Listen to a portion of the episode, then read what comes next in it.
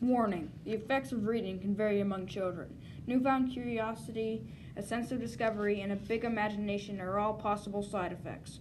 Adult supervision not required. Hello and welcome to the reading meeting. Every time someone reads a book, the world becomes a better place. I'm Henry. And I'm Clark. Every time you listen into the reading meeting, books will be discussed and authors will be named. We will discuss authors' pasts, motives, and hope you learn more about authors and be inspired to read more books. We want to influence your reading. And get you to read some of the most popular, great, profound books of our time. The books we are going to discuss will, 1, appeal to students grade 4 through 7, and 2, be for people that love long books.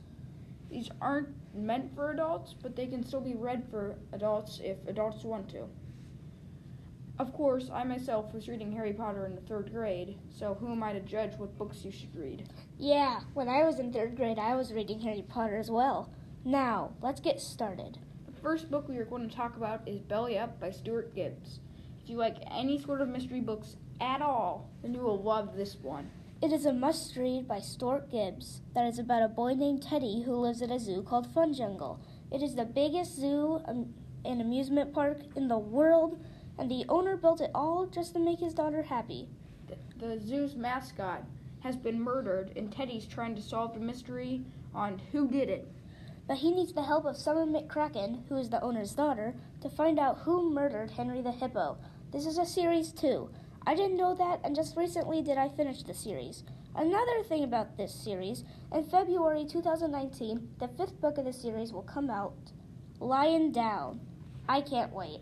Any viewers out there, please tell us if you have read it, and on a scale of 1 to 10, 10 being the best, how you would rate it. And if you haven't read it, read it! Next podcast, we will discuss Belly Up in more detail. Stuart Gibbs lives in Los Angeles, California, and has written 4 series in his life, 3 of which are my favorites. I haven't really finished the Spy School series or The Last Musketeer, so Moonbase Alpha and Fun Jungle are my favorite series. Yeah, Spy School series is pretty long. So anyway, he has helped save the Capybaras. Yeah, but whatever. So anyways, while working in the Philadelphia Zoo, don't ask me why he worked in the zoo. That's just my opinion. He was born there in Philadelphia, too. He has also received the Edgar Award for Best Juvenile. Another good author is Gordon Korman. Good choice of an author. One of my favorite books by him is The Hypnotist. I have 4 favorites by him: Slacker, Ungifted, What's-His-Face, and Restart. But my absolute favorite by him is a trilogy called Masterminds that I read in 4th grade. Now, let's list a few facts about Gordon. He lives on Long Island, New York, but he was born in Canada, Quebec to be specific, and it looks like his favorite genre is realistic fiction. He has so many books that are that genre. Henry's favorites, obviously. He has written over 80 books in his entire life. I can't think of anybody else who has ever done that.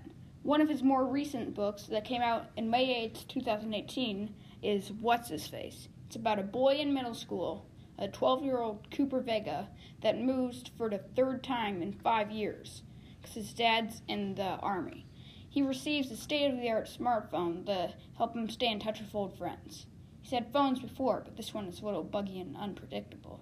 And when a boy named Roderick Northrop communicates him through the phone, Cooper realizes his phone isn't buggy at all. The thing is haunted. But don't be worried. It's not like a scary book. It's just like kind of a weird haunted.